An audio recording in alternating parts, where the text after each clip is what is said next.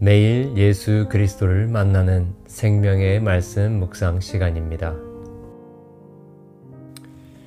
2022년 1월 4일 화요일 저희들이 묵상할 말씀은 요한복음 1장 29절에서 42절 말씀입니다.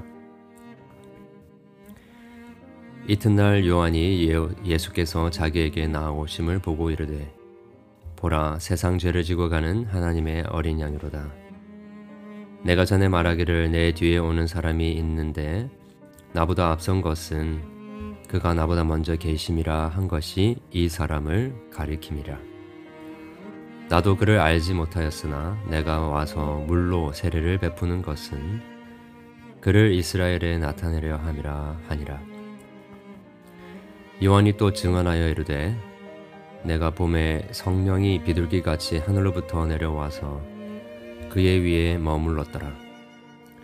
나도 그를 알지 못하였으나 나를 보내어 물로 세례를 베풀라 하신 그이가 나에게 말씀하시되 성령이 내려서 누구 위에든지 머무는 것을 보거든 그가 곧 성령으로 세례를 베푸는 이인 줄 알라 하셨기에 내가 보고 어, 그가 하나님의 아들이심을 증언하였노라 하니라. 또 이튿날 요한이 자기 제자 중 두 사람과 함께 섰다가 예수께서 건의심을 보고 말하되 보라 하나님의 어린 양이로다. 두 제자가 그의 말을 듣고 예수를 따르거늘 예수께서 돌이켜 그 따르는 것을 보시고 물어 이르시되 무엇을 구하느냐 이르되 라비여 어디 계시오니까 하니 라비는 번역하면 선생이라. 예수께서 이르시되 와서 보라. 그러므로 그들이 가서 계신 데를 보고 그날 함께 거하니 때가 열시쯤 되었더라. 요한의 말을 듣고 예수를 따르는 두 사람 중에 하나는 시몬 베드로의 형제 안드레라 그가 먼저 자기의 형제 시몬을 찾아 말하되 우리가 이 메시아를 만났다 하고 메시아는 번역하면 그리스도라. 데리고 예수께로 오니 예수께서 보시고 이르시되 내가 요한의 아들 시몬이니 장차 개바라 하리라 하시니라. 개바는 번역하면 베드로라. 아멘.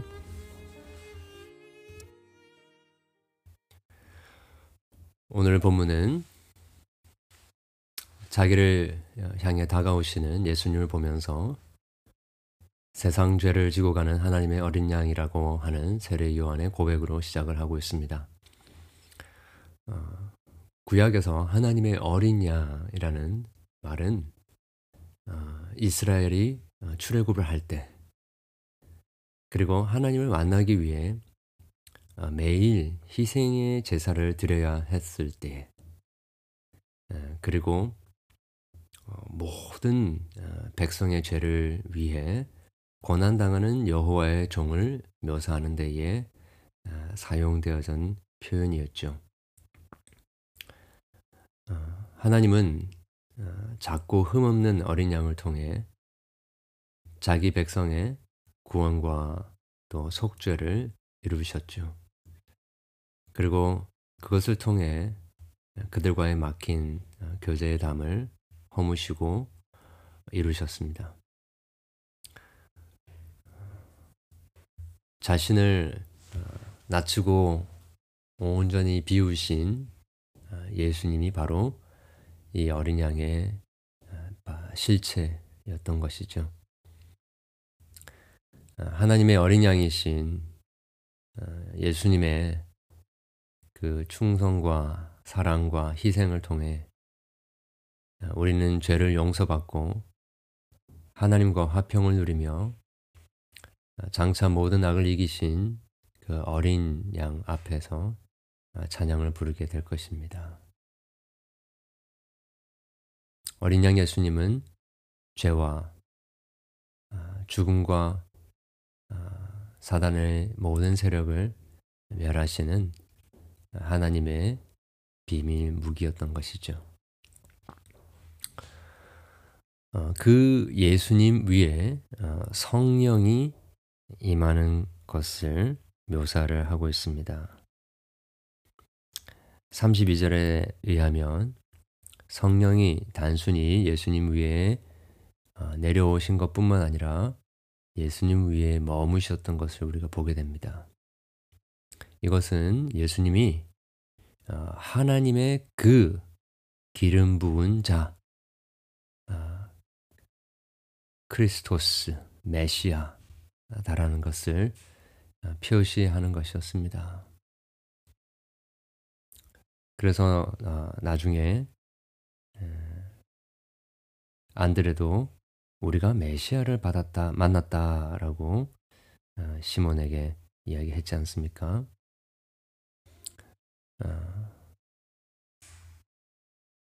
어, 성령이 그 위에 임하는 모습을 보면서 그리고 거기에 거하는 모습을 보면서 어, 바로 그가 그 하나님의 구원의 특별한 임무를 감당하는 메시아였다라는 것을 알게 되었던 것입니다. 이사야 선지자는 어, 이사야 11장 2절 어, 또 61장 1절 같은 곳에서 어, 그 오실 메시아 기름 부음 받은 자는 항상 성령으로 충만할 것이다라고 예언했습니다. 또 우리 33절에 의하면 예수님은 어, 성령으로 충만하실 뿐만 아니라 성령으로 세례를 베푸시는 하나님의 아들이십니다.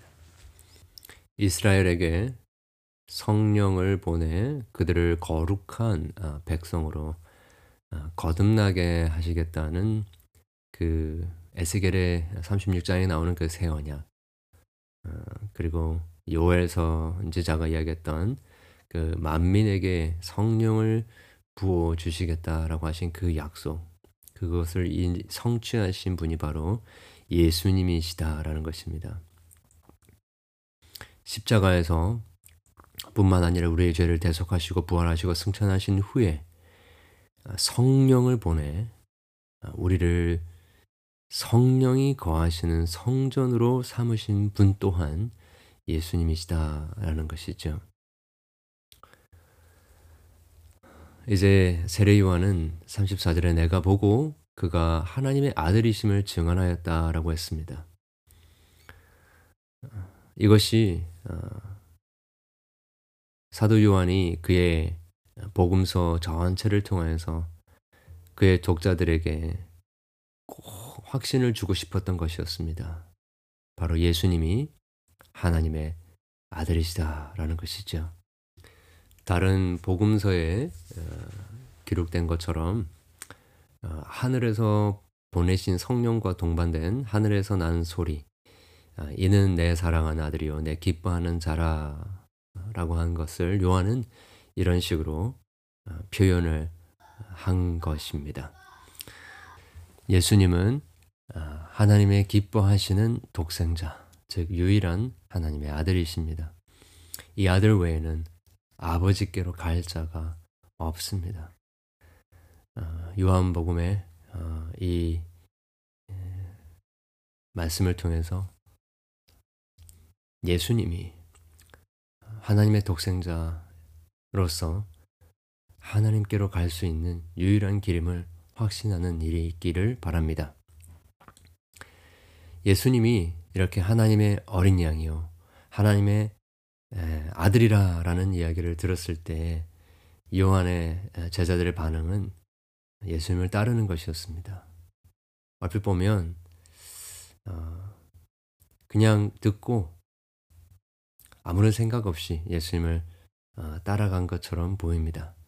그러나 어, 본문을 잘 들여다보면 그 사이에 꽤 많은 일들이 벌어진 것을 우리가 봅니다. 먼저는 어, 세례 요한이 예수님에 대하여 증언한 그것을 듣고라고 했습니다. 37절에 예수님에 관하여 어, 이야기하는 것을 듣는 것이 예수님을 믿고 따르는 데 있어서 너무나 중요합니다. 아, 바로 이 어, 매일 성경을 통해서 예수 그리스도를 만나는 이 생명의 말씀 팟캐스트 또한 예수님을 대해서 듣는 것이죠. 예수님에 대해서 들어야 예수님이 누구인지를 알게 되고 그리고 그 예수님을 따라가는 환신에까지 이르게 되는 것입니다.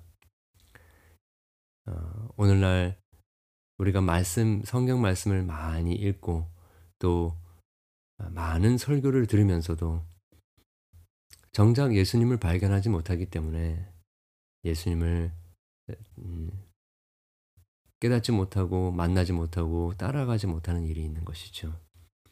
예수님을 만나고 싶고 따르고 싶으면 예수님에 관한 이야기를 들으면 됩니다. 뿐만 아니라 어, 오늘 본문에 보게 되면 어, 계속해서 본다라는 동사 혹은 보라라는 명령 어, 문이 반복해서 나오고 있습니다. 세례 요한이 그의 제자들을 보고 보라 세상 죄를 지고 가는 하나님의 어린 양이로다라고 했죠. 그리고 예수님이 지나가시는 것을 보면 보고 말해야 돼 보라 하나님의 어린 양이라고 했습니다. 어, 그리고 실은 세례 요한이 예수님이 하나님의 어린 양이라는 것을 어, 알게 되었던 것 또한 예수님을 보았을 때였습니다. 제자들도 어, 예수님께 따르면서 예수님 어디 계십니까? 라고 물었을 때 예수님께서도 와서 보라 라고 했습니다. 아, 우리는 아, 살아있는 예수님을 볼 수가 없지요. 아, 예수님의 제자들은 음, 예수님을 직접 볼 수 있었습니다. 세례 요한도 마찬가지죠. 어, 그러나 지금 이 본문이 우리에게 말씀해 주시는 것은 어, 비록 예수님은 눈에 보이는 육체로 우리와 함께 계시지는 않지만 지금 또 부활하셔서 살아계신 예수님을 보라라고 이야기를 하고 있습니다. 네, 그분의 탄생과 또 그분의 사역과 아, 그분의 고난과 십자가의 죽으심과 부활과 승천을 보라라는 것입니다. 우리는 말씀을 통해서 듣지만 그 들음이 들음에 그치는 것이 아니라 바로 예수님께서 행하신 그 일들을 믿음의 눈으로 바라보는 것으로 나아가게 된다는 것입니다. 어. 그리고 이 본다라는 표현은 그냥 지나쳐가며 휘끝 쳐다본다라는 의미가 아니라 하나님의 어린 양이시기 때문에 하나님의 유일한 어, 아들 독생자이시기 때문에 그분을 어, 우리가 열망하듯이 바라 보아라라는 말인 것이죠. 주의를 기울여서 보라라는 것입니다. 가서 와서 그 예수님을 보아라라는 것입니다. 여러분 오늘 또 어, 예수님에 대해서 듣고 그 예수님을 볼 수 있기를 바랍니다. 그런데 실은 우리가 보는 것 같지만 예수님께서 우리를 보실 때에 비로소 우리는 예수님을 예수님으로 하나님의 아들 그리스도로 보게 되는 역사가 일어나게 되는 것입니다. 아, 본문에 보게 되면 본문에 보게 되면 사도 요한이 의도적으로 어, 예수님께서 와서 보라라고 하고 어, 세례 요한이 보라 하나님의 어린 양이라라고 어, 이야기를 하는데 어, 실은 어, 예수님께서 이 제자들을 보시는 장면이 나옵니다.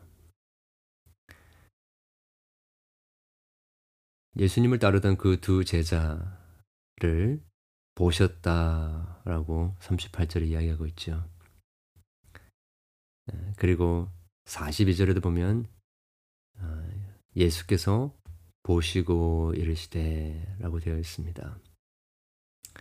어, 여러분 우리가 어, 하나님을 찾는 것 같지만 실은 하나님께서 우리를 찾는 것이고 어, 우리가 예수님을 어, 보도록 노력을 해야 되는 것 같지만 실은 예수님께서 우리를 먼저 보고 계시는 것입니다. 이것이 은혜 아니겠습니까? 어, 그럴 때 우리에게 어떤 일이 일어납니까? 어, 그가 계시는 곳에 가서 보게 되고 그와 함께 거하게 됩니다. 어, 실은 어, 이런 모든 과정들이 어, 우리가 뭔가 열심히 노력해야 되는 것처럼 느껴질 수 있지만 모든 것 하나님의 은혜입니다. 말씀이 들려서 듣는 것 또한 은혜이고 예수님을 보지 못했는데 보게 되는 것 또한 우리를 보시는 보신 예수님의 그 보심의 은혜에서 시작하는 것이죠. 예수님께 보임 보험을 당하고 또 예수 우리가 예수님을 보면 그와 함께 거하는 그 축복과 그 기쁨을 누리게 되는 것입니다. 함께 거하는 것 싫은 사람하고 같이 있을 수가 없죠. 어, 싫은 사람하고 있을 때에는 1분이 1시간 같고 어, 10시간 같지 않습니까? 그러나 좋은 사람과 함께 있을 때에는 함께 있지 말라고 해도 함께 있고 싶고 어, 음, 10시간이 1분 같이 어, 느껴지지 않겠습니까? 어, 이러한 은혜가 어, 저와 여러분들에게 있기를 원합니다. 참으로 놀라운 것은 그렇게 예수님을 어, 듣고 예수님을 보고 예수님과 함께 거하니까 어떤 일이 일어납니까? 어, 어, 시몬이 그 안드레가 시몬에게 찾아가서 예수님을 소개하고 우리가 그리스도를 만났다라고 한 것처럼 우리는 이제 예수님에 대해서 증거하고 어, 사람들에게 이야기를 하기 시작하게 되는 것입니다. 이러한 축복이 오늘도 저와 여러분의 있기를 주님의 이름으로 축원합니다. 기도하겠습니다. 하나님 아버지, 어, 오늘도 말씀을 통해서 예수님을 듣고 예수님을 보고 예수님과 함께 거하는 은혜를 주심을 감사함을 드립니다. 마음껏 주님을 듣고 보고 누릴 수 있도록 도와주시고 그래서 많은 사람들에게 어, 기쁨으로 아끼 그리고 즐거움으로 자유함으로 예수님에 대해서 증거하는 저들 될 수 있도록 도와주시옵소서 예수 그리스도 이름으로 기도합니다. 아멘.